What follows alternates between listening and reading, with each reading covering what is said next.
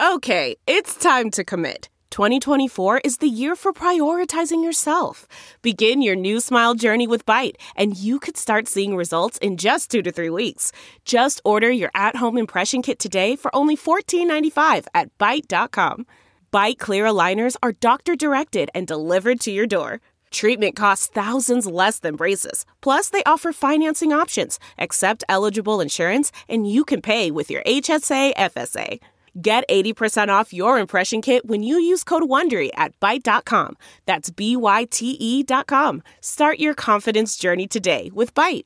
This week's episode of the Platinum Sombrero podcast is brought to you by Lance Bass Pro Shops. No matter what time of year it is, whether it's already August or it's gonna be May, we've got exactly what you need to shed that squeaky clean boy band image. You too can become a rugged outdoorsman with no strings attached. It ain't no lie. Both your wardrobe and your tackle box can be fly, fly, fly. So if somebody's tearing up your yurt, stop into a Lance Bass Pro Shop today. Come visit any of our five locations with our newest store located between 98 degrees HVAC and Boys to Men's Warehouse. Lance Bass Pro Shops. Get in sync with the outdoors. Patent pending.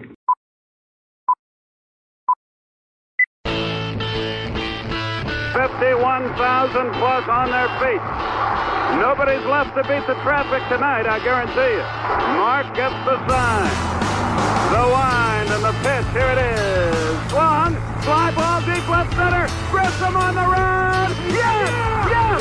Yes! The Atlanta Braves have given you a 25 lighters on my dresser, yes sir. You know I got to get paid. On fly ball, back to right center, it. 25 lighters on my dresser, yes sir. You know I got to get paid. Swing and drive, back to right. Welcome to the show. 25 lighters for my 25 folks. Gonna break the bank. Now get ready. This is the Platinum Sombrero Podcast with your hosts, Dylan Short and Adam Doc Herbert.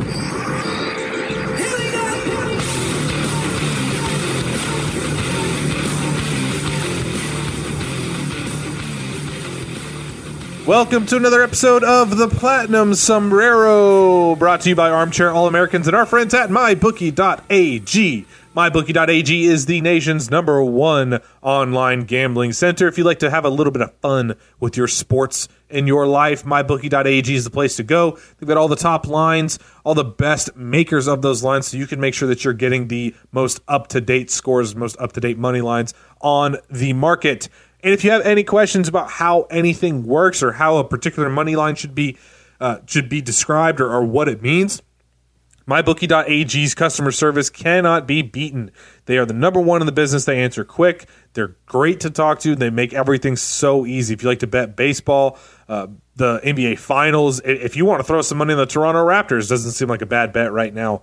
Uh, if you if you bet boxing, if you had bet Ruiz over Anthony Joshua, you made a pretty penny. If you'd gone to mybookie.ag, you'd have been able to see that line. Just go to mybookie.ag, use our promo code BRAVES25, and they're going to give you a 50% match on your initial deposit, which means if you throw in $100 when you first sign up, they'll give you another 50 bucks and you can make even more money for free. mybookie.ag is the number one place to go. Remember, promo code BRAVES25. All right. Really happy to bring you the show this week. You guys have obviously been paying attention uh, to either one of our Twitter accounts. You've seen that the MLB draft just concluded. We know that not all of you are into the MLB draft, so we're going to save that for the second segment where we're going to bring on an incredible guest, uh, one of our favorite guys to talk to, and really one of the, the rising stars in uh, MLB coverage. Uh, that'll be coming up in the second segment of the show, complete with all of the draft talk you will need for this 2019 season. But for this first segment, we're going to focus on the Major League Club. Uh, unfortunately, I hate to say this, Max Fried is now up to three bad starts in a row. Uh, this past start, the first two innings of which were the worst I've seen Max Fried pitch since that debacle in LA. He did pick it up later on in that in that outing, but uh, Doc for for these last three starts, he just has not looked the same. He really hasn't and, and it's, it's so bizarre for him for for as lights out as he was you know and and you can't ever point to, to something and say oh he's bound to regress even, even if he is because people take it as you're being incredibly negative but some of the the luster was was bound to wear off i suppose but it's still it's still early in the season. I I don't think it's any anything to panic about. And he still showed flashes a little bit, just missing up some, missing missing away a little bit. So you know he's fine. It's it's kind of magnified when for as good as the starters were for a couple of weeks. It's not it's not just Fried that's kind of taking that step back. He he was like old reliable. Even Soroka. Even Soroka gave up three runs in a start the other day, and I got kind of indignant about it. I mean, it, it, it's. I'm still perfectly confident in Max. I think he's going to be fine. It was a weird outing for him. He was getting to two outs like right away, but for whatever weird baseball god humor was going on, Pittsburgh couldn't hit unless they had two outs and two strikes, and then all of a sudden they were hitting machines. It, it was just a, an odd game for Max. His curveball wasn't quite as sharp as it normally was. It was better than it was his previous two, so that was something that you could be excited about. The Pirates, if you look at them, they really hit lefties well, and they really, really mash curveballs. So it might not have been an optimal Max Fried start anyway. I'm not worried, although I do think he might get some extra rest here coming up soon. I don't think it'll be an IL stint, but you may see them. If Snitker can bring himself to be a little bit more new age, you could see him copy the Andy Green model and kind of skip a start the same way they've been doing with Paddock and Lucchesi and Lauer uh, and Strahm to, to try to keep everybody as fresh as possible without racking up all those innings. I don't think it would be a bad idea. I'm not worried about him. Soroka's numbers, uh, we've looked into them before. When we looked into his SIERA, a lot of those numbers were were going to show you that he wasn't going to to be a sub one ERA all season, obviously. Uh, and anytime that you give up a lot of contact, that's bound to happen. You're bound to have starts like that. But Soroka's absolutely fine. He's still the best pitcher on this staff. The more pressing concern is Kevin Gausman, who went out last night and got wrecked yet again. Yeah, I don't I don't know what's going on with him. Between the first well the the one inning plus that he managed to struggle through against Washington and the first two innings of the Pittsburgh uh, game at uh, see we're recording this on Thursday afternoon so that we'll say that was Wednesday night um, he gave up 13 runs and you know he he turned it around a little bit he looked a little bit better uh, for innings three through five, I guess. But if this team is trying to realistically make make a playoff run, either he needs to figure something out or the front office needs to do something. It's and and he Kevin Gausman is not a bad starter. He just he needs to lean on the slider a little bit more because that when the splitter's not working, then you can just sit fastball. You have to be able to to do something else, you know. And and if the if the fastball and the splitter aren't working, then it's just meatball city, which you kind of wound up seeing last night in the second inning. And I, I've talked about this with guys like Gausman before. When your best pitch is a drop pitch, like a splitter or a sinker, you have to have another pitch that's at least on par or right below par with it, like a slider or a curveball uh, or or a cutter, something that can that can draw hitters away where they're not sitting on that particular drop. And with Gausman's splitter, it's not a Shohei Otani where he throws it like 89 to 92. Gausman throws it anywhere from about 82 to 85 max. So it's basically the speed of his changeup. And if you already know the drop and you know that that's his go to pitch, he's got to start splitting something up. It's no different than the Shelby Miller thing. And the reason why I used to tell you, Doc, why, why I did not like McDowell why he'd teach a, a, a, pitcher a sinker, and then that's all he'd go to, and all of a sudden the second and third year those pitchers would get wrecked. Gausman's got to find a different pitch to lean on in some of he, these traditional splitter counts for him. Yeah, and and he does have other pitches in his arsenal, and you know we've we've all talked about the Mike Fast influence. I can't help but think the fact that he's leaning so heavily on these two pitches do have something to do with that, but You'd figure at this point, whatever analytics have been generated over the past couple of starts are telling him that he really needs to reincorporate something else. And Gausman is historically a second half guy. Uh, you know, he's like the Ender Inciarte of the pitching staff, which kind of doesn't really bode well for Gausman on a number of counts. I don't, I don't really think Gausman goes around blocking people, but if people keep tweeting him, uh, you know, then then maybe he will. But uh, but yeah, man, I, it's it's. I tend to not panic about these types of things, but there is no part of me that feels comfortable trotting him out for for yet another start. It just seems kind of odd because at this point, everybody would have expected we'd be talking about Julio Teheran is obviously the guy to upgrade. Well, Julio's been really good lately. Uh, his his month of May, his surface numbers were really good. Now his FIP was still not good, and the rest of his, his SIERA was still not good, but the results were exactly what you were hoping for out of Julio. Julio is typically a guy that somehow defies all expectations. It's weird to say, but at this point, he's probably pitching. He might have pitched the best on the staff, right up there with Soroka. You know, and and Soroka Soroka's like a surgeon. You know what I mean? And and Fried's like a chemist, and Julio's just a magician. You know, nobody nobody knows how Julio's doing what he's doing, but he's made an entire career of outpitching those peripherals. And the walks are still higher than you like, and you you want the velocity to be a little bit higher, but that's kind of who he is right now. And if he's able to do it while he's topping out at 91, 92, I mean, good on him. He's had to make a lot of adjustments, and he's he's got that swagger. He's got his swagger back, and it's I think that's the the biggest thing. I don't know if it's any particular uh, mechanical thing that he's done. You know, there was talk coming into the season that he'd put on some some muscle in his legs and and uh, he'd done some work there, but I, I think that he's just he knows that he can get guys out without having his best stuff, and he kind of hasn't had his best stuff in like two three years, but now he's finally able to get over that mental hurdle and say.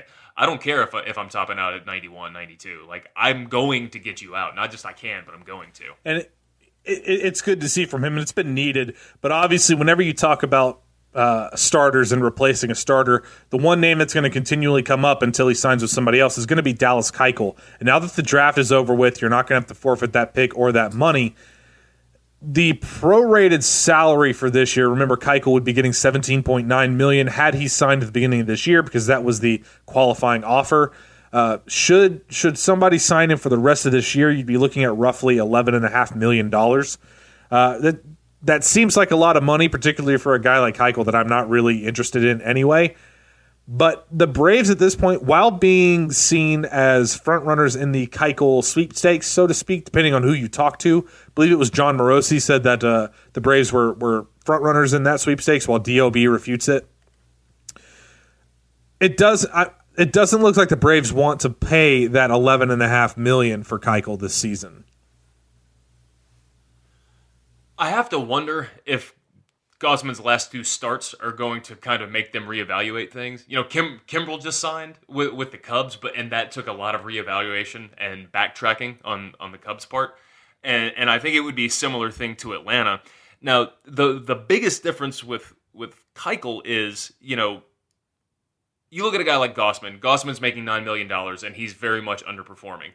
And if you're going to wind up paying Dallas Keuchel, you're going to wind up paying him for the last four months of the season more than you're paying an underperforming Gausman for the entire season. And because he's had no spring training, yeah, I know he's been pitching simulated games, but they're only simulated games. You know, it's not, it's different when you're on the mound in front of 30, 40,000 people.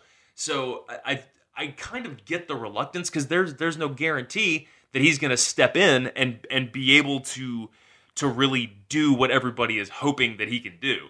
That said, he still would wind up being an upgrade. Man, from from what the Braves are currently at this point, out. most people would be an upgrade from what you're seeing from Gausman. The the thing that's kind of going under the radar is it takes a lot longer for a starter to get game ready than a reliever. So you just mentioned Craig Kimbrel signing with the Cubs. We'll talk about that in a second. But but still in the Keuchel thing, he's not going to be ready until probably the beginning to the middle of July, uh, at which point you start to run in your head would it not be would it be more beneficial to just wait for the trade deadline? remember, there's only one trade deadline this year. There's no August waiver wire. it's just July 31st. Whatever you do has to be done by then. So with, with some of the starters that are going to be in the market, guys like Madison Bumgarner, uh, maybe some guys like Matt Boyd, maybe a Mike Minor if Texas begins to uh, crash a little bit maybe even a Trevor Bauer if the Indians continue to topple. There should be some interesting names on the trade market. Do the Braves just kind of keep the eleven and a half million and wait till the trade deadline for a guy that, quite honestly, I would probably feel better than Keuchel anyway? Or do you save the prospect capital and say, since we all got $52.5 million extra this year from the Disney sale, to use some of it? It's hard to know to know which way. I mean, the front office has shown a lot of reluctance to to spend any capital, whether whether it's prospects uh, or in actual cold hard money. So you it would make more sense at this point to to move some of these prospects as a because at least let's let's just use Matt Boyd as an example. Um, Boyd is performing this year, you know, and, and he's doing it against the AL Central, you know, primarily. So th- that's not the, the most robust of competition, but it's it's still better than than what Keuchel is seeing. And so th- there's prospects that are in there, even even some of these guys that have just recently graduated from the lists. You know, we'll use Touki as an example. I'm I'm not suggesting that we trade Touki, but he's an example. He's still a prospect, but he's just barely fallen off the back of these lists. You can still make a case where you should trade those guys for somebody who's a little bit more of a proven commodity right now, as opposed to Keuchel, who there's nothing saying that he's not going to show up and and pitch like Gausman. So, um, but that's a lot of money left over. That really, that really is just a lot of money left over. Why why aren't they spending spending that, Dylan? You're opening up a can of worms here. Um, for the Brave segment that is disgruntled with the front office and, for lack of a better word, how cheap they've been. Uh, it, it's just going to go back to screaming. And Gabe Burns had a tweet talking about uh, uh, somebody asked him why he hadn't interviewed Alex yet, and he said Alex has done a ton of interviews, uh, and everybody's asked about it. Uh, everybody knows my feelings on it. They promised to spend money, and they haven't. So there's nothing really else to say. I think that uh, if if they were to hold on to that fifty two and a half million, even if the rest of baseball, aside from the Cubs, did as well, that would just be a bad optic for the front office. So, on the other hand, you don't want your your front office making moves just for the PR move, and that way lies being the Mets and having Tim Tebow in your system. Uh, there's a fine line that you got to walk. At some point, they're going to have to make some sort of move. If they don't make any sort of move, and Gausman continues the way he is, there's going to be some hell to pay. Well, and you know, if you own a baseball team, you know whether you're a corporation or you're an individual, you generated you were able to get all that money by by making kind of smart investments, right? Like and and no fan really wants to hear this, but from the, like from a sheer business model, like if somebody gives you 52 million dollars, you keep it, you know, but but there there's more at stake that you know, this is not just a traditional business, you know what I mean? Like there there are people that are really invested in this. And so at a certain point I don't think that they need to go out and, and spend just for the sake of spending, which some people really do think that is what they need to be doing. I don't necessarily think that, but it is going to take some level of not just a PR move, but some way to engender goodwill among the among the fans. Because even the most optimistic of us are still kind of going like, guys, it is it is time to spend some money. You know, the, the division is wide open, even for the fact that they they haven't um, they didn't really spend a ton of money, and the bullpen has struggled as much as it has. I mean, we're still within striking distance. You know, we're a game and a half behind the Phillies, and if you take out the very first season of, uh, excuse me, the first series of the season, which is against Philly, the Braves have been playing better than the Phillies have all season. So there's a real opportunity there, but uh, it's just going to take them kind of loosening the grip a little bit on whatever currency that uh, that they plan. And on. since we're a well balanced, we're such a well balanced show. You just gave the positive half. I'm going to give the negative half of that outlook just because because I like picturing the steam coming out of your ears. Uh, you just mentioned that the Braves are even with the bullpen being as bad as it is and them not fixing it in the offseason, that they're within striking distance.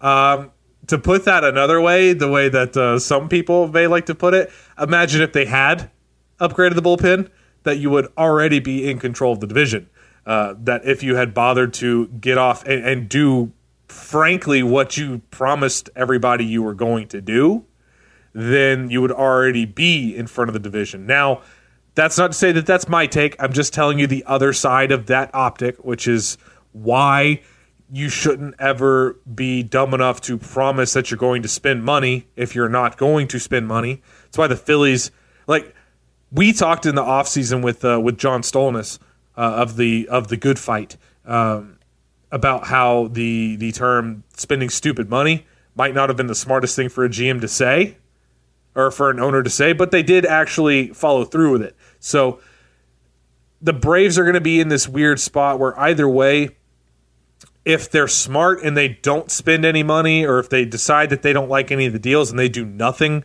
they're going to get hammered for it. Uh, by especially because you're running out of, of places to kick that you're running out of road to kick that can down. Because it was before it was just wait until the offseason then it was well there's nothing to say that you can't trade before the deadline. And then it was just wait until the trade deadline. And well after the trade deadline that's it. Like there's no second deadline. So i'm going to have my eye i'm really going to be paying attention here to these next two months For sure, and and I think that with with the fact they eliminated that that trade deadline, which was a great idea, because just explaining the rules to somebody that doesn't know baseball, like, well, there's a trade deadline, but then there's a deadline after the deadline. Like Ken Rosenthal made the point when they revoked it. He said if you were m- making up baseball today, if you were inventing the game today, this is the one rule that you would never ever go with because it doesn't make any sense. So I like the idea of the of just the one drop dead deadline, but I think that because you have so much of a disparity between the haves and the have-nots in baseball, like I, I think that there there is a real opportunity to go ahead and be aggressive early. The teams that are kind of in a similar position to the Braves, uh, teams that are like almost good enough but still need some help. We'll take a team like the Cardinals or a team like the Brewers, which are right on the precipice of, of being great, but they need some help. Um, I think that those teams are going to need to go out and they're going to really need to get ahead of the market. Like you can you can set the market if you play it the right way. And uh, I mean, what do you? Do you think that they're going to kind of the teams are going to kind of wait till it gets closer to the deadline, or do you think that somebody's going to just go out and basically do what the Indians did last year and go out and get Brad Hand and Adam Cimber like before anybody else is doing anything? I think what you brought up is a good point. It's it's going to be a very interesting piece of this new deadline thing because before it was you didn't have to act first because everybody gets put on waivers in August. Well, now that there's one deadline, I would imagine especially because this is the first year of it that you might be better served being more aggressive than in previous years because I think just more teams in general are going to be aggressive about it just because it's what two it's almost it's a month less time at least that you have to actually put these things together so i think it would be a good idea to set the market because there is an inherent risk if you let a team like say the brewers who we all know are really weak in starting pitching say they they pay the large sum that it would take for Madison Bumgarner. Say they even overpay a little bit because they think that with Bumgarner they could win a World Series. Now as a as as the Braves front office, you've kind of screwed yourself because now the starting pitching market would be set a lot higher than it would have been had you set the market first on somebody else. That's true, and and with as many prospects as, the Braves have, whether still on top thirties or, or, just graduated, like I was kind of talking about, I feel like during the the Realmuto sweepstakes in the offseason and for any other teams that were Braves were looking at dealing with, they're they're just licking their chops at, at all the prospects, saying like, "Ooh, we want this guy, this guy, and this guy." You know, they're charging a premium because you have such a great farm system. So, if the Braves lay back too much, that could really, really play against them. It could really wind up, you know, it is at a certain point. Like, and, and I'm not trying to get into you know the value tank for this guy or that guy or whatever, because because you know Kyle Wright's had some bad starts, but he could rattle off three or four in a row, and you go, "Oh, he's back, he's fine." You know what I mean? But at a certain point, like we've talked before, there's not there's not room for everybody, and so you kind of clear the logjam a little bit. You know, there's there's still tons of prospects in the system. You can you can really make an impact move on the big league club. And we'll say this. For the lack of trading, you know, and, and the lack of big moves, I certainly understand frustration, and, and I, I like the big moves too. You know what I mean? But I'm, I'm attached to prospects, but I like I like to see the big stuff happen. Anthopoulos has made a good point before about kind of what it does to the team having that midseason acquisition, like a big splash type you know, what it does for morale because that's kind of when it counts. You know, in the offseason, it's it's great to, to make a signing like a Josh Donaldson, but like when you're in the playoff hunt and it's like, okay, we're committed to do this, we're taking the step now, and then like that momentum can help buoy you through the end of the the regular season and well into the playoffs. So I do like the idea of adding at the deadline, even if there is going to be a little bit more of a premium for some of the big guys. But um, I've got a piece coming out tomorrow talking about some of the the bullpen uh, options that are that are going to be out there, and there are some really good ones. You know, the uh, the Giants get kicked around a lot as as a team that's got some relievers that can help, but they're they're not the only ones. There there are some really really interesting relievers out there. So. Uh, that will be published at talkingchop.com uh, Friday, June the 7th. So be on the lookout for that, and we can talk about it be excited to, to see that one because there's I think the bullpen is still what everybody wants to upgrade. Uh, I should also mention if you guys pay attention to my Twitter, you saw my newest piece. I am now writing for bravesjournal.us. Uh, highly recommend that you guys follow them. They're a really fantastic blog site. Uh, a lot of really good pieces. Ryan Cothran, formerly of Walk Off Walk, and I are uh, now on the Braves Journal thing. I just put out a piece about Austin Riley and the changes he's made this year uh, and, and what type of dividends those are paying off. But you brought up the Craig Kimbrel thing, and I do want to touch on that for just a minute because it seems like there's there's been that Kimbrel cloud hanging over this team for really about the last two months of last season, coming all the way through. Uh, now that he signs with the Cubs, and the Cubs give him a three-year, forty-five million dollar deal, reportedly. Uh, there's a lot of people upset that he's not a Brave. Um, Doc and I did both predict that he would sign with the Cubs.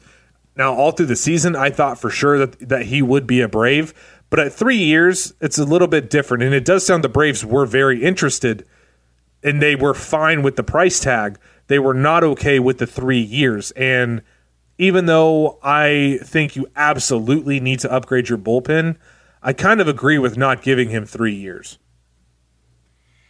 Me too, and and it's it's easy to to look at it and be mad at the Braves for not doing that, but you will also notice that the Cubs were the only team that that were able or that were willing to go three years. You know, I had read a lot about uh, Kimbrel being a priority for the Twins, but they and the Twins are like the best team in baseball right now, and they have real incentive to make make that upgrade. But they weren't willing to go three years. No, no team was willing to do that, and the Red Sox, who at no point in this process would they have ever had to have given up a draft pick, they made real clear early on, like, nope, we don't want anything to do with this, and th- and that that's really kind of telling. So you know, we all love Craig Kimbrel, and it, God knows he he would help the bullpen, but we talk a lot about past performance versus future performance, and there there is no denying that Craig Kimbrel is one of the, the greatest closers uh, to ever play Major League Baseball, but there's no guarantee that he's going to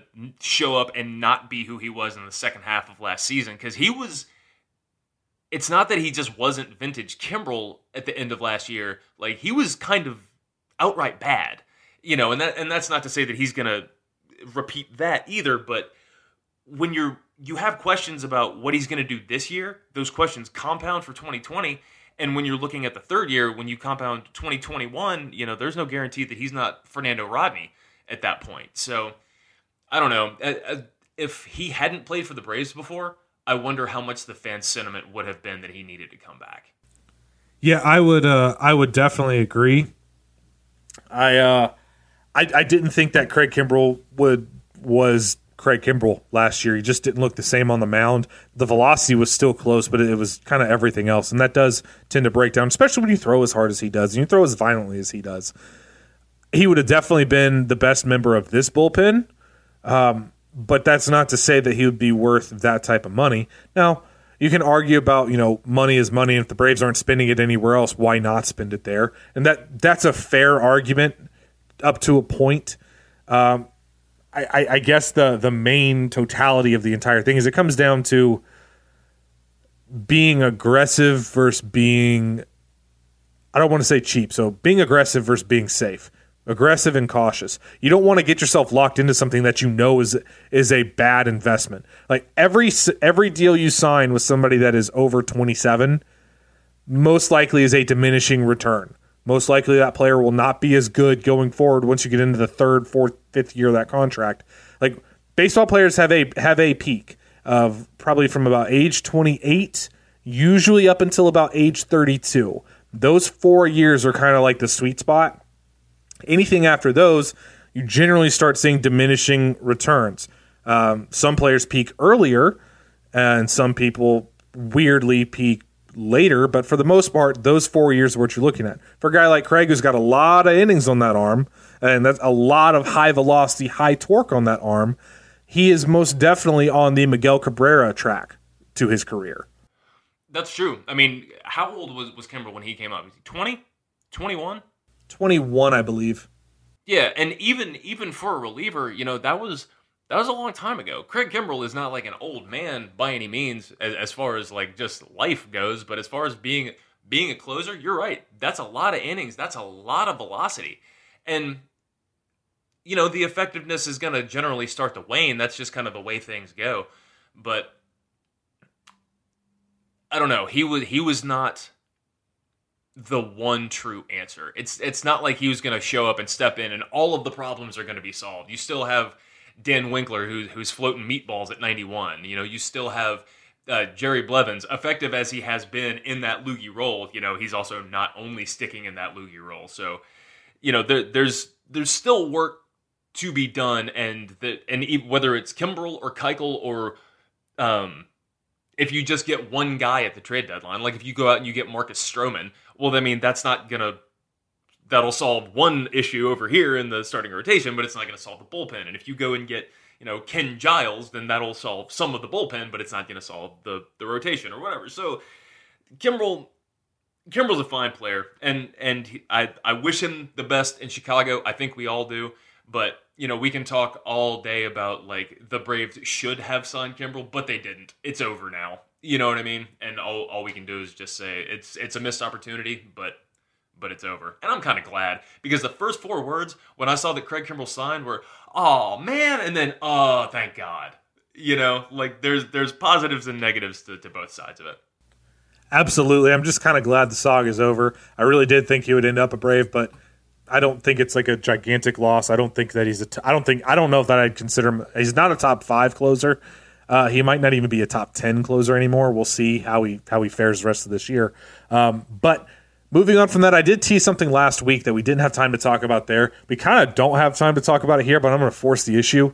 Um, Johan Camargo. We we we talked about him last week, just barely. Uh, his name is starting to get floated around in uh, trade discussions with with fan bases and uh, as a potential guy to get sent down in the effect that they want to bring Ender back up. Uh, you had mentioned last week, and it almost got my dander ruffled a little bit about uh, last year being a fluke for him. Um, and I, I, think I think right now is a fair time to talk about Camargo and what's going on with him. Just to clarify, I, and and I was not necessarily implying that that I think that what he was doing was just a. I think the the term I used was a flash in the pan. I was saying we're we're um, we don't. Let me see. How can I say this? I don't necessarily think that it was a fluke. I don't think it was all luck based, but I think he kind of got a raw deal with what happened. But I think, um, I think the front office might have thought that there was a little bit more luck involved than anybody as a fan would kind of like to, and he hasn't really had the opportunity to disprove that because even with the idea that he was going to step in and be that super utility guy, you saw this with the Phillies last year where they just kept tweaking and moving guys around. And, you know, Scott Kingery's playing second base. Now he's in center field and now he's at first. Okay, well, you know, that, and not only is he moving, or were these guys moving around in the field, they're moving around in the lineup.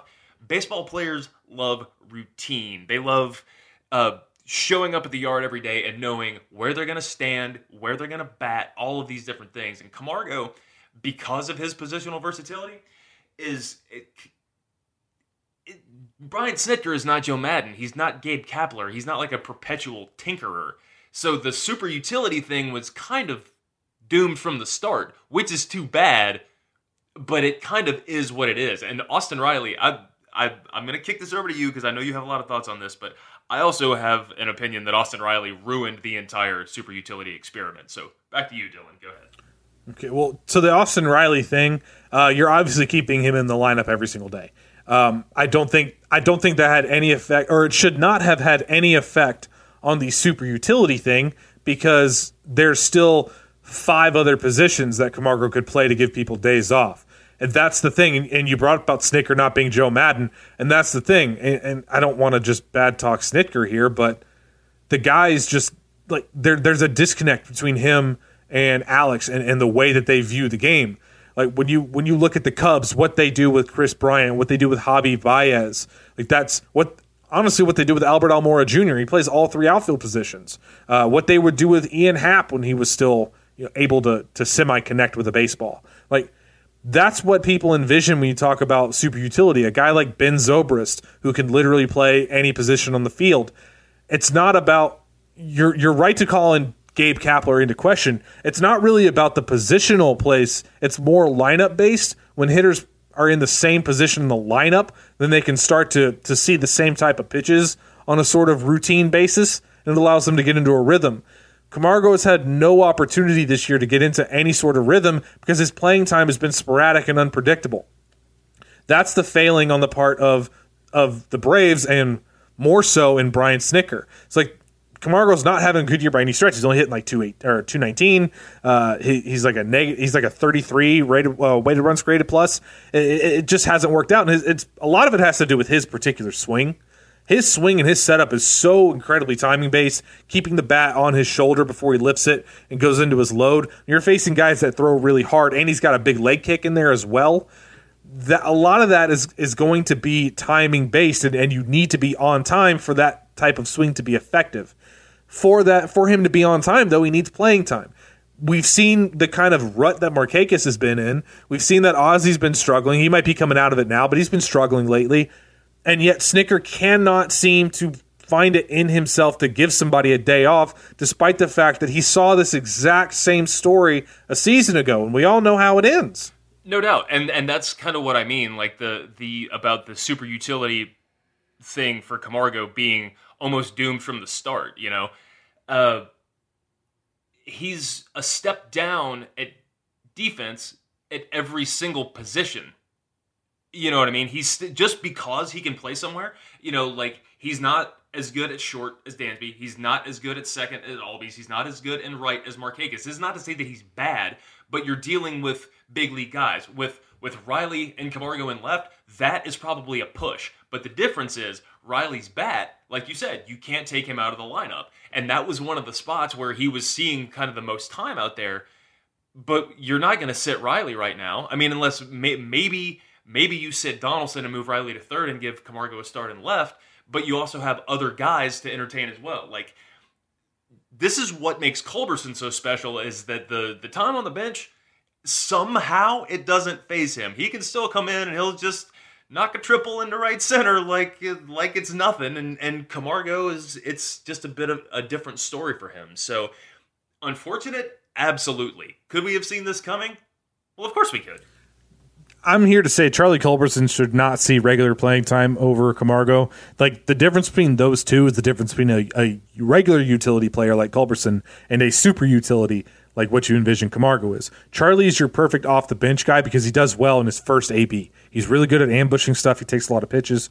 Uh, the more he plays, though, on a game to game basis, generally the worse he starts to perform. Uh, it, and again, I, I don't want this to seem too overly critical, but I am being critical here. If you don't have a manager that can correctly use the pieces that he's given, then you're already working – against yourself. Like you're already taking away wins from yourself. And, and this is not just because I like Camargo and because I think that Camargo is an outstanding player and I want to see him play more, but he was a three and a half WAR guy last year with all of the underlying numbers showing that it wasn't a fluke. Was it peak of his performance? I don't know. The fact of the matter is, we have not seen enough to be able to tell if it was peak performance. We were supposed to be able to find something out this year when we keep saying that they're going to use him like Martin Prado, but they just for whatever reason your manager will not will not submit to it and he's got to do something because you're going to get into the second half of this year and nobody's had any time off. Freddie's had one game off. Markakis has had three days off. Ozzy's probably had three days off total. Like it, it's maddening to me that it takes an injury to Ender Inciarte for the Braves to even figure out that hey, you can swap other players in and out. Ender Inciarte, who had not been able to hit lefties or anybody all season long, and yet he was getting at bats every single day. I don't know what else you can, what else can be said to Snitker to to capsize on this, but you're not going to get Camargo fixed by giving him one AB a day. Like you either need to use him as trade bait to a team that wants to use him every day. Maybe maybe even send him down if you're not going to give him regular AB. Send him down to get his timing right. Do something, but they, you you can't keep going as it is. And that's and that's fair. I mean, apparently the the Marlins asked for him in the offseason for Realmuto. He was apparently one of the. It, it that actually just depends on uh, what you believe and who you talk to. I, he was one of the names that, according to Craig Mish, who was the one who actually wound up having his finger on the pulse for that. That that was apparently uh, one of the guys that the Marlins were interested in. Uh, but you know, if you send him down, he does he does have options, and, and you you hate to lose that versatility because even if he's not as good at any of those positions uh, defensively, and if he's a step down with the bat, we still like the guy, and and you never there there's a human being that's involved with that. You know, there's a whole story that goes along with being a major leaguer for. Uh, for two years and having to get sent back down because you're being viewed as defective by a lot of people, and you never want to see that. But you know, uh, we're trying to win a freaking World Series here, and you know, that's if he's not helping, then and you really think that a version of him that would help the team win would benefit from two weeks of going down to Gwinnett. I mean, you look at what's going on with a guy like AJ Minter, where you know they it's like he's down there, the pressure is off a little bit. He's getting a chance to to pitch in a little more high leverage situations, and he's starting to thrive again. Last night, notwithstanding. Um, you know, then maybe that's something that you do, and you, you you hope that the the mental aspect of it doesn't just completely crush him, or he doesn't harbor some type of really bad feelings for the team. But you know, there's just kind of not a place for him to be starting regularly right now, and and it's too bad. It really is too bad. I don't know. I, that's that's one of those things that I'm just going to continue to to be a little bit annoyed about. To the fact that you can't understand that people need days off, especially at 35 years old. But I don't want to end it on a bad note. So I do want to say congratulations to one Trey Harris for being named an All Star uh, at, at, the Sally League in Rome and simultaneously getting promoted to uh, Florida on the same day. Also, congratulations to Greyson Jenista, who gets the call up, as, along with William Contreras, who both get called up to Double A. William Contreras got called up yesterday, I believe, and uh, Jenista gets the call up today. Yeah, that uh, that that Mississippi team is um, that's loaded. Well, that's that's the roster that in five years you look back at and go, how did they have all of these guys on the same team? Like the 2016 Rome team, that's like a who's who of minor league prospects. And uh, so now you've got 11 of the top 27 guys.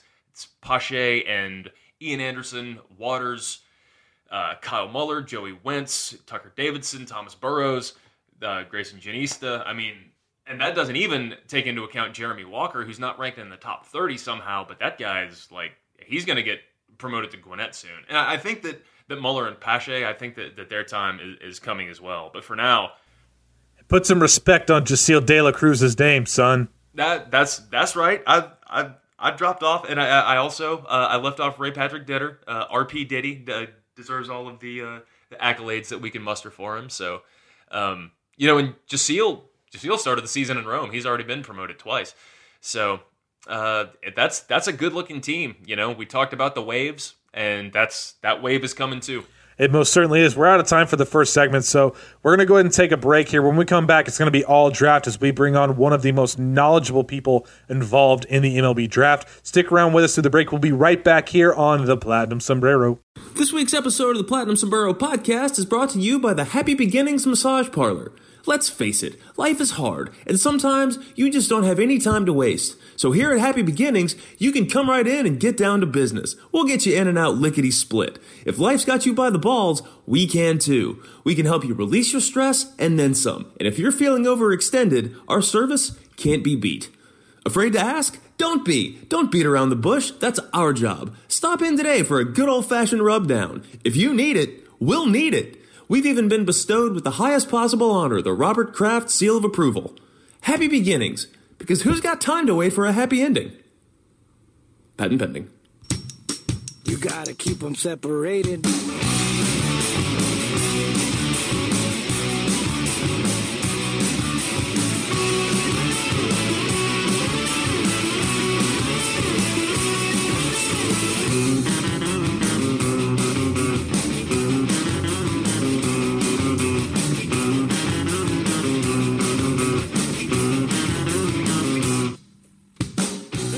Welcome back to the Platinum Sombrero, everybody. Brought to you by our good friends over at SeatGeek. Wanting to let you know about SeatGeek's outstanding app, all their fantastic prices, the great business model that they're running. If you ever need a, a ticket to a game, a concert, whatever it is, SeatGeek has you covered with their with their patented system where they can tell you how good your seat is by running an algorithm across all of the other ticket websites. They can let you know if it's a good seat, a bad seat, or whatever. They can even let you know if the price is a fair price or not. Also, when you're selling your seats, if you sell with SeatGeek, they can tell you how much would be a fair margin to charge for that seat. SeatGeek makes everything easy, especially with their patented app, makes finding the perfect ticket an easy, breezy experience. Seat, and if you use our promo code ACAA at the checkout, I should mention, they'll give you $20 off your first purchase. It's like two beers at a ballpark. That's not cheap money right there.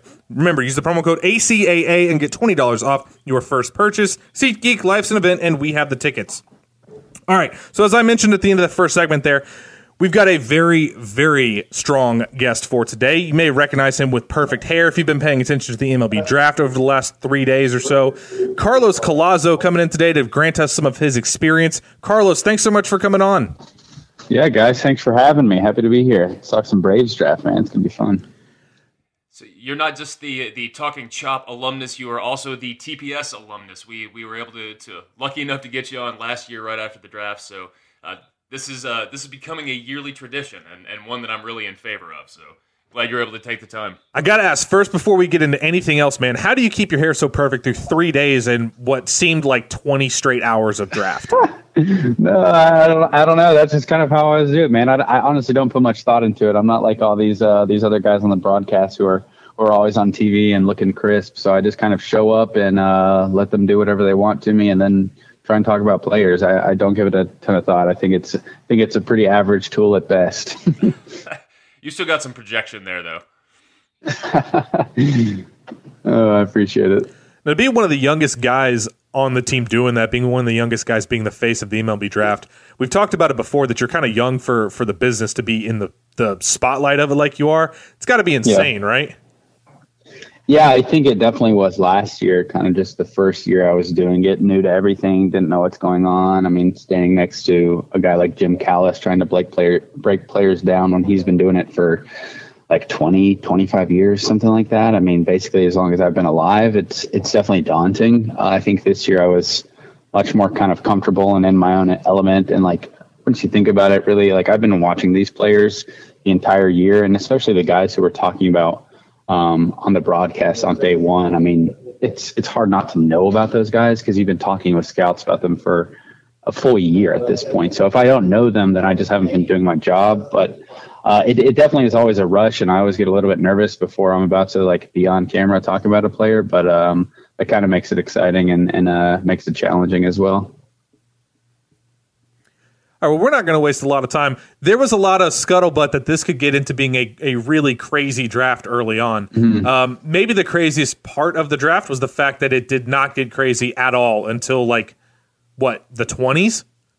Yeah, I think pick 27 was the first pick that was really kind of a little bit off the board. But yeah, everyone pretty much just lied to us. Uh, no, but uh, it, it definitely it definitely went. I mean, pretty much as we expected. I remember sitting at, at one point. I think we are in like pick 22, 23, somewhere in that range. And me and Jim look over at each other and we're like, this just feels like weird. And, and and pretty much everything that's happened makes complete sense. All the players that have gone, or at least rumored in this range, or with this team. Obviously, I think me and Jim both got nine out of the first ten players right in the mock. I think we we flipped on the Braves and the Giants picks. Jim got uh, Langeliers to the Braves accurately, and I got Bishop to the Giants. But yeah, I mean, it went it, it went pretty much as everyone thought. I had one late conversation um, with the scout the night before the draft, and he was like, honestly, like everyone every single year talks about how crazy it's going to get. He's like, I feel like it's just that time of year where the rumors start flying around and people kind of psych themselves out. So maybe that was the case. Maybe the board just went as everyone wanted and teams could describe the guys that they were expecting to get to them. I don't know, but um, I'm glad it wasn't as wild as as there were rumors about it being because uh, the mock draft looks better after the fact for it. So I'll take it. Well, for as many of those those early picks as you guys nailed, I, the the Braves really were kind of the first one to throw the wild card. They kind of it, it wasn't a, a, big reach necessarily with with Shea Langeliers, but they after the after the first seven, everyone from Rutschman to Lodolo, you could pretty much see coming. Uh, there were rumors about the Rangers cutting the underslot deal with Josh Jung. So, how did you feel about that Langeliers pick? Did you think that it was much of a reach? Did you feel like it was kind of right in the range where he needed to be? No, I think that's the right range. I don't think it was a reach at all. Know uh, a few hours before I had heard that that their three players were Langeliers, uh, Jackson Rutledge, and Alec Manoah. Um, those are the three that I had heard. Uh, I went with Rutledge just because I'd heard a lot of chatter about it beforehand. But I think that that spot fits perfectly for Langeliers' talent. I feel like Langeliers, um, he hasn't been talked about as as much as a top ten talent because of the injury that he had early on in the season. But I think uh, kind of before the season started and before he missed a few weeks, we had him as a no doubt top ten talent. I mean, his defensive skills stack up with anyone in the country, arguably better than Adley Rutschman defensively which is a great starting point. But I, again, the bat is very solid. It's a it's an above average or, or solid average hit tool. Uh, he had a down year as a sophomore, but he hit as a freshman. He's hit in wood bat uh, with Team USA last summer. He hit exceptionally well this spring, considering he was coming back from a broken hamate.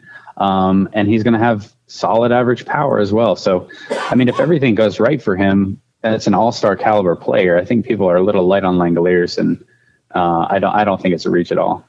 And that was actually going to be my next question because Langeliers seems to be one of those kind of controversial picks. You either believe in the bat mm. or you don't. The defense yeah. is is there. If it weren't for Adley Rutschman, he obviously would have been the top catcher in the class. I've been a little yeah. bit lower on his bat. I'm not really particularly fond of his bat path. Now, granted, things can mm-hmm. change, but uh, to hear you say that, that you do think that there's at least average power in there is good because mm-hmm. there, there's a high floor in there, which kind of looked like the measure of the first round for the Braves.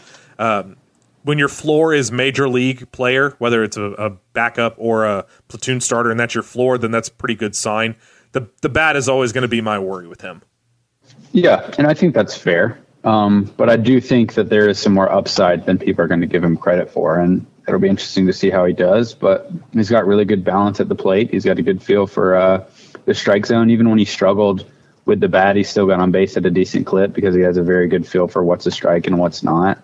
Um, so I think he's just a very solid player all around. And and sometimes when you talk about these players who have a, a, high floor, people automatically assume that there's not a lot of upside. But I don't think he's one of those players where that's the case. Well, and I think I think as well for, for as much as people had fallen in love with uh, with the Brian Bridges drafts and all the the real the real sexy picks, you know, I think I think that there was a lot of trepidation coming into this draft about Dan, Dana Brown. People people came to love Brian, and that, uh, what they see out of Dana Brown is that he's just Anthopoulos' guy. But the reason he's Anthopoulos' guy is because he has a track record of, of drafting major leaguers. He has a track record of drafting all stars. So I think that's where, where a lot of the the kind of hate for this pick came from is because. Uh, like you said, just because somebody has a high floor, you know, it looks like a safe pick, but that's not to say that there's not a lot of upside there. Yeah, and I think rightfully so. People were excited about Brian Bridges' drafts. I mean, he's excellent at what he does, and there's a reason he got uh, picked up pretty quickly with the Giants whenever the Braves let him go.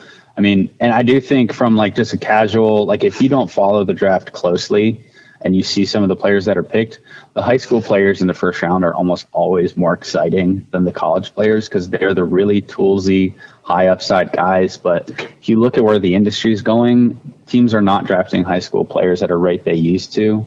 Uh, I think this year, and we're going to write more about this at baseballamerica.com, but this year there are more college players drafted at a higher percentage than, than ever before. So um, more teams are going to kind of these analytical model based drafts. Uh, and I think you saw the Braves definitely do that on day one with some of the picks that they made before going to some more traditional scouty type picks after that. But that's kind of where the industry is going. Um, and when, when kind of the success rate points to college players as being the smart picks, you're going to get more teams uh, picking from that pool of players. This is the second time that Alex and Dana Brown have actually have drafted Langeliers. I believe they took him in the 30, 34th round in 2016 before he mm-hmm. before he decided to forego and go to Baylor. So not all that shocking that they went for him again. When you look at the fact that he did get better uh, in college, this the mm-hmm. the pick at 21 was was a little bit more of a curveball for me. I ha- actually had Braden Shewmake as a guy that I was looking at for Atlanta early on in the season about a month ago. Mm-hmm. It, it just seemed like an odd pick with Logan Davidson still on the board. Maybe maybe I'm a little bit crazy there, but I, I didn't have Braden Shewmake in the first round.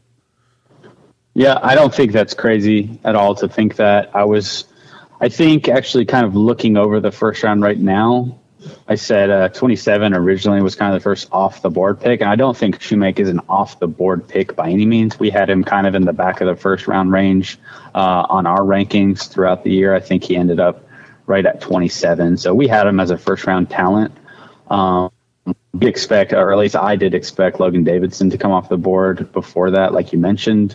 Uh, he's a college shortstop as well, and the tools with him are just a little bit more exciting than Shewmake's. I think. Um, but again, like if you're going, if, if you are using a model and maybe it's a more like statistically, a statistically thought out process, then Shewmake is a guy who has always hit well, and he's hit well against better competition, and he's hit well with a with a wood bat. And Logan Davidson has some question marks there, so it's a safer pick than Logan Davidson in the sense that you have more conviction in the bat. Um, but I also think there's less upside here than with a guy like Davidson. Um, he's a utility type. I don't think he's going to be an everyday shortstop. Uh, I've talked to some guys who think he can play second, maybe he plays third. Some people think he could be a good center fielder because he's a good runner for his size. Um, but again, Shewmake, I mean, he's a guy who maybe he taps into some more power. He's always been kind of a, a lanky, lean player who, who scouts have just been waiting for him to add some weight and uh, transfer some of that hitting ability into some more in-game power. That hasn't happened to this point. Um, maybe that's something that'll happen either in a pro development system or maybe it just is a matter of him hitting major league balls. Um, but it's an interesting pick. I don't think it's a bad one by any means, um, but a little a little unexpected, I would say. My one big thing with him would be if he doesn't access any power, then at the high end you're looking at DJ LeMahieu, which is fine. LeMahieu's a good player. Um, mm-hmm. Just just seemed a little odd at 21. Now, when you look at what they did on day three, which we'll get to in a minute, it, it makes a little bit more sense. Um, but I think the pick that everybody in Braves country, with the exception of maybe my partner uh, and a few few other select guys, were really up in arms about, myself included, was number 60, Beau Philip. Uh, mm-hmm. I, I, I did not like that pick at 60. I did not understand it. Uh, for a guy that you yourself had to say, hey, there's a fallback option. He might end up on the mound. That that's fine to mm-hmm. take later, but I did not hear a single thing about Beau Philip at all. You're saying you didn't hear anything about him prior to the draft? Uh, prior to the draft, I, I, watched a couple games, and he didn't stand out to me at all during mm-hmm. during the games. He's got decent enough hands, and he and he's definitely got the arm for short. But even so, yeah. like Cadyn Grenier was their shortstop a year ago. You looked at Cadyn Grenier, and you're like, all right, he's a shortstop. Mm-hmm. I, I, looked at Beau Philip, I'm like, all right, he's playing short, but it didn't it didn't look the same fluidity. I guess I'll say. Yeah, no, I think he could definitely be a shortstop. I mean, we had him ranked well below where he was taken. Obviously, we had him as the number 254 prospect on our board. So obviously, and, and again, it's very easy to like look at where different industry boards and public boards have a player ranked and say, okay, this isn't a great pick. But obviously, teams, uh, all teams' boards are different. So maybe they uh, they like him a lot higher than that. They clearly do, but they wouldn't have taken him there. But um, he's an interesting player. I think it's a lighter bat, but he's got some defensive skills. I mean, replacing Cadyn Grenier at shortstop is always going to be a tall task, but uh, talking to some people who watched him and uh, and to their coaching staff, it sounds like he really did a good job um, filling those shoes. I think he moves well side to side, like you said. He's got a fantastic arm, um, and he's a, he's a pretty good runner. He he stole quite a few bases prior to moving over to Oregon State um, at San Joaquin Delta Junior College. So. I mean, there's some things to like here, but again, we thought he was more of a day two talent. So, um, if you want to get upset about it, that's fine. But um, last year, the Twins had a had a player who was a little bit off the board, and Ryan Jeffers. Uh, we all thought that was a bit of a reach as well, and he's gone out and hit really well and kind of proven the Twins right. So maybe that'll be the case with Beau Philip. As you guys know, it's very tough to really grade a draft the day after or a few days after. Just kind of have to see what they do. But um, for us, for sure, a little bit off the board. So when you're looking at the the day one picks, Langeliers looks like he's probably going to wind up being about slot. Is that right? Maybe a little bit under. Yeah, I don't I don't know any reason why he would be a significant deal cut for the team. I mean, again, he was a top 10 talent by us prior to the season, moved down into kind of the middle of the teens uh, with his injury. And then as soon as he got back, he started hitting, and, and we kind of pushed him right back into that spot. I think we actually rated him number nine, uh, which is where he was taken. Yeah, he was our ninth prospect. So I, I don't know why he would take much of a discount. Um, if I'm Shea Langeliers, I'm, I'm not going to try and take a discount there. Um, you never know. I, I don't know how much how much you're saving with Shewmake as well, because again, we thought he was the back of the first talent, and while it was a little bit sooner than we expected, it's kind of in that range where it makes sense. Um, with Philip, that is a guy who I would assume they're going to save some money with, or else I don't know why you just don't wait for day two to make that pick. And and I think that that once you know by the end of day one that that that left a, a bad taste in a lot of people's mouths. But but you start seeing what they were doing when they're taking Michael Harris in uh, in the third round. You know you and uh, all all the way down from rounds three through ten, you start seeing a lot of these guys that you know they didn't dip their their toe into the senior signs at all. They're not shooting for saving money on that. It looked like they're legitimately trying to add real deal prospects all the way down the board. So you see, yeah, they were one of two teams that didn't have a senior sign. I think the Tigers are the only other team that didn't have a uh, a senior sign in the top ten rounds. So that's always fun to see. It's it's kind of annoying uh, when you see a ton of these senior signs in the top ten rounds. I get it, but yeah, it is nice that the Braves kind of avoided that route.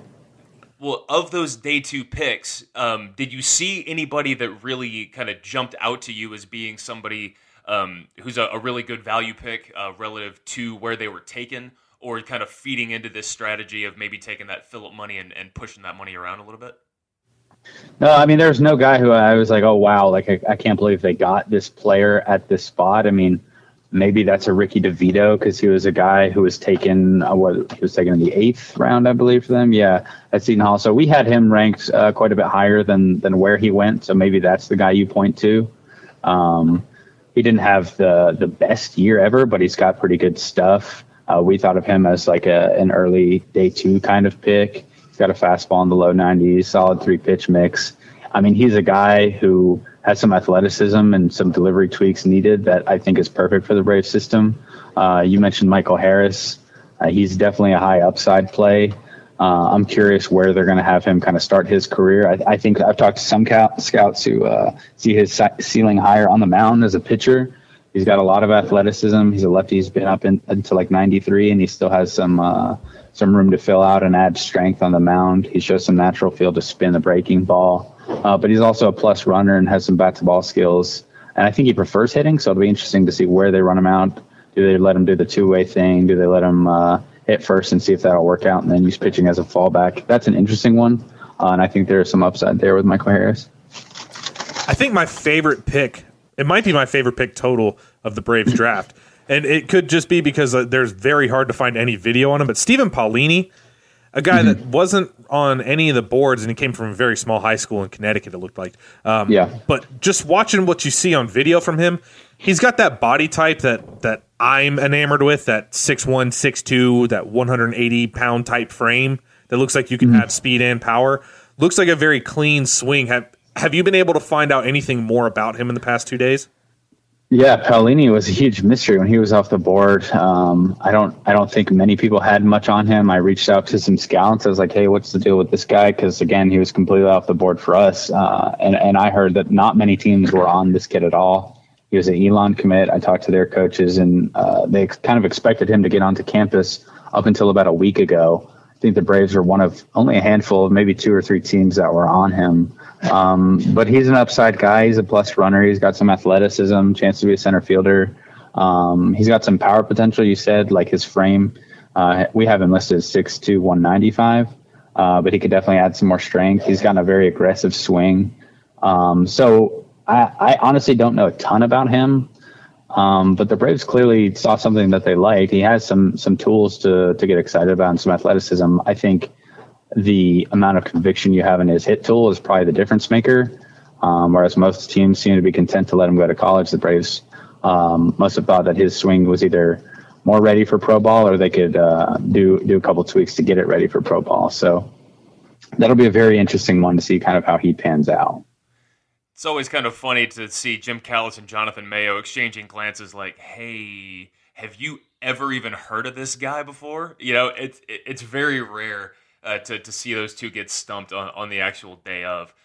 Uh, wound up getting taken in the fifth round. I, am curious about the fourth round pick, the one who was taken just before him, uh, Kasey Kalich, because a, a, lot of these guys were were JUCO guys, a lot of project guys that, that don't have experience in power conferences. Kalich went out and was striking out 14 and a half per nine, didn't have a really exorbitant walk rate, and he was doing it in the SEC. So, uh, does he kind of fit that profile of a fast moving reliever? Yeah, I mean, I could definitely see that. He was a transfer out of junior college, but like you said, he uh, he kind of transferred in and did it well in a power conference. But he's got a fastball that gets up to 98. Uh, his main secondary offering is a slider. It's a very firm, kind of tight, maybe cutter looking pitch in the upper 80s. Uh, so it's mostly two pitches for him, and I think he does profile as a reliever. And those are generally the types that you kind of expect or, or hope move quickly through the minor league system. And, and anytime you get a power pitch like that in the Braves player development system, I think you should be able to get excited as a fan, uh, considering what they've done with some of these arms. Um, but yeah, I, I, think that big guy. I mean, looking at the guys in front of him, I think Langeliers, I think Langeliers and Shewmake both could could be quicker movers as kind of their college performance. Um, just looking at that and looking at how well they, they did in college and how advanced they are as hitters, those two and and Kalich all can be pretty quick movers. And uh, considering where the Braves are at, maybe that's what you want. All right, day two was a little bit better than day one as far as finding upside guys. But day three, it looked like the Braves went full on with their scouts and let their scouts kind of tell them who to take. Vaughn Vaughn Grissom is the guy that I want to focus on. Vaughn Grissom is a guy that I really, really liked what I see. The yeah. the tools there, again, the the body profile, uh, the the swing profile, the the arm. Actually, I really enjoyed watching the video on his arm. Mm-hmm. What are the chances he actually signs and, and doesn't go uh, doesn't go to college? Yeah, I think if you take if you take a player in the 11th round, you generally feel pretty good about signing him. That's the range where you kind of take some of these higher upside, riskier types, or at least in general, that's what the industry seem, seems to have done. Um, I mean, Blaze Alexander is a guy last year who was popping in the 11th round, and people were like, oh, is he going to sign? Is he going to sign? Because we had him as like a top 100 prospect.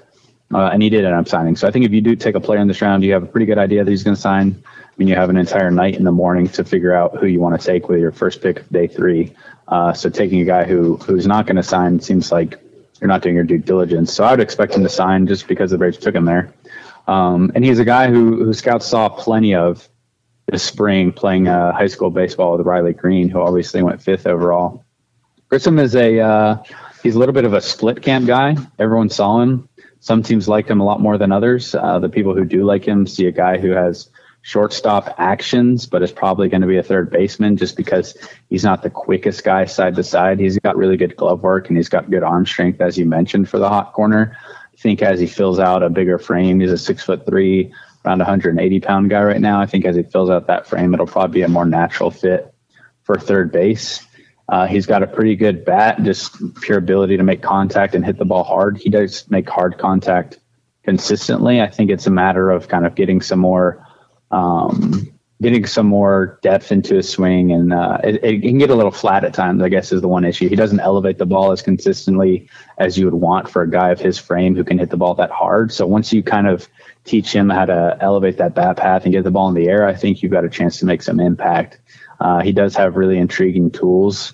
Um, whether or not he gets enough power to profile at the position, if he does move to third, will be the question. But uh, I would definitely be excited about him and especially in the eleventh round, I think that's a that's a very fun pick. In the thirteenth round, they wound up going for a guy named Tyler Owens. Uh, it kind of reminds me of JB Bukauskas a little bit, uh, who who pitched at uh, North Carolina and wound up getting drafted by the Astros. Um, I've seen conflicting reports. Some say that he's touched 95, but I think you said that he might have gone a little higher than that, like 97, 98. Is that right? Yeah, I mean that's what we've gotten. Uh, it's not like he sits in that range. Uh, that's that's kind of what we heard from scouts was the highest they had seen him. But if if the scouts out there have seen it, I'm I'm pretty willing to believe them. Uh, there's no reason for the scouts to to kind of make up numbers there. So I mean, he's a guy who I've who I've seen get up into the mid 90s. I wouldn't be surprised. Uh, he's always had a very quick arm.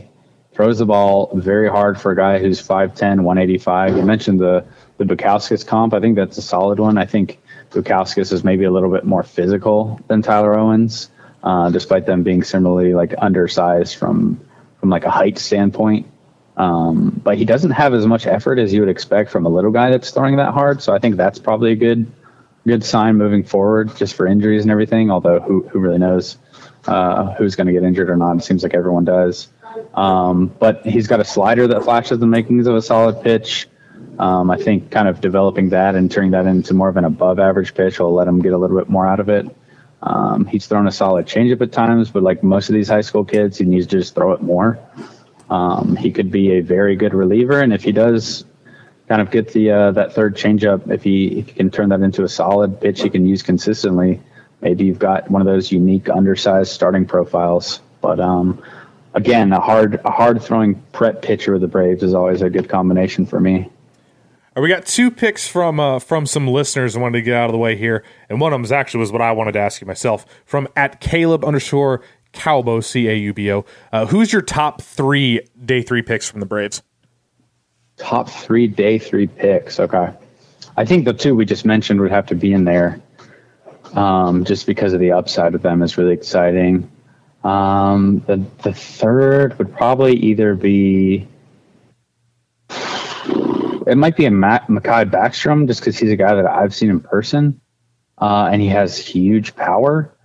So he's a guy who, if you can kind of uh, give a little bit more refined approach at the plate, maybe you get an impact bat out of him.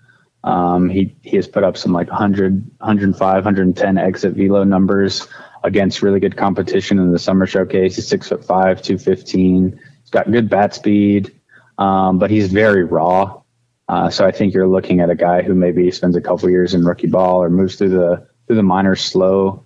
Uh, he's a below average runner, so you're not going to get a lot of value defensively. He might be limited to first base or a corner if you're lucky, but it's an exciting bat that has a lot of just raw power. So maybe that's my third one.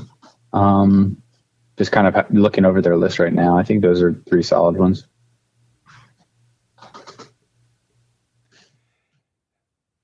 For any of these guys that uh, that are um, on day three, the the common parlance that's floating around right now is that day had the chance to kind of save the draft in some people's eyes.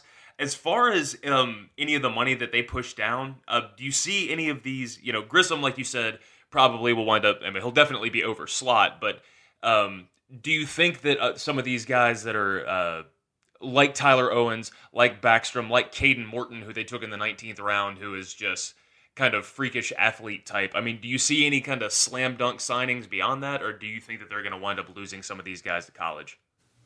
I mean, they'll definitely lose some, especially once you get down to the 30 to 40 range. Uh, a lot of those guys, although they did take a number of college players to start out that stretch, but like 35 through 40, uh, rare to see all those guys sign. Uh, it's hard to tell exactly who's going to sign, who's not going to sign, not knowing signability for all these guys. But I will say the Braves have been a team who in the past have, have gotten they do a really good job of like finding out what the signability is going to be and getting guys uh, who you expect to go sooner to sign for for less than you would expect at a later pick. So I think that's something they have historically done a pretty good job about. Um, but again, once you get into the 20 plus range, hard to tell exactly who. And from our buddy at Jacob Suttles one, which of the prospects do you think is the first one to make it to Atlanta? Sorry, you went out a little bit. Which is the first prospect to make it to the majors? Yeah, yeah, to play for Atlanta. Um, it's a good question. Uh, I mean, the Braves are pretty aggressive in general. So, but I would I would bet on one of these college guys. Probably one of the guys we talked about first, uh, whether that's a Kalich who just finds a uh, a route and, a bullpen role to the to the majors, or maybe Shewmake just really handles the bat really well and and provides some defensive versatility. And you, maybe he's a guy who you could use in like a utility type role uh, if the Braves need another bat off the bench. Uh, they have a couple of good catchers, obviously, in the minors. So I'm curious how Langeliers will kind of be pushed alongside uh, with them. Um, but he's a guy who, who I could see moving. Although generally I wouldn't pick a catcher just because there's there's so much more that catchers have to learn and kind of figure out um, in in the pro game, just as far as handling a pitching staff and game planning and things like that. Uh, but I do think Shea is one of the one of these catchers who's advanced enough defensively that I think he's going to take to it pretty well. One of those three, take your pick. Love it. Well, Carlos, man, I can't believe that we've had 30 minutes pass already. I, I really think that we could we could talk for for another two hours about this draft. But thank you for take, taking the time out of your day to join us, man. I was gonna make a joke about when can we expect to see the first mock draft, and then it actually came for next year, and it already came out today. Yeah, we're on top of it, man. We got it up there if you want to see. But yeah, no, it was fun chatting with you guys. I appreciate uh, you having me on. Uh, and I would just say that if you're a Braves fan and you're and you're scared about this draft, don't be because I mean we look back in five years and I'm sure some of the classes who people are panning now, they're going to have a bunch of guys pop up that that we never really expected anything from. That's just kind of how it works. But we'll see. We will see indeed. Thank you so much, Carlos, for taking the time to talk with us. Yeah, for sure. Take care, guys. And that was Carlos Collazo. Make sure you guys are following him along everywhere. He is the best in the business at what he does. Thank you guys so much for listening. Hope you guys enjoyed the episode. You know where to find us. We will be back next week right here on the Platinum Sombrero.